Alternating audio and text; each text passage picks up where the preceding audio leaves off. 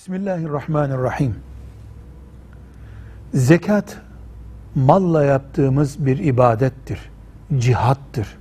İslam'ı yüceltmek, Müslümanı zilletten kurtarmaktır. Zekat İslam'ı yüceltmek maksadıyladır. Allah'ın kullarının diğer mümin kullarına yardımıdır.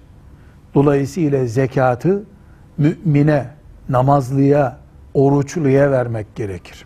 Ama namaz arızası olduğu halde Müslümanlığında sorun olmayan birisine zekat verilebilir mi? Tercih etmiyor olsak da verilebilir deriz. Velhamdülillahi Rabbil Alemin.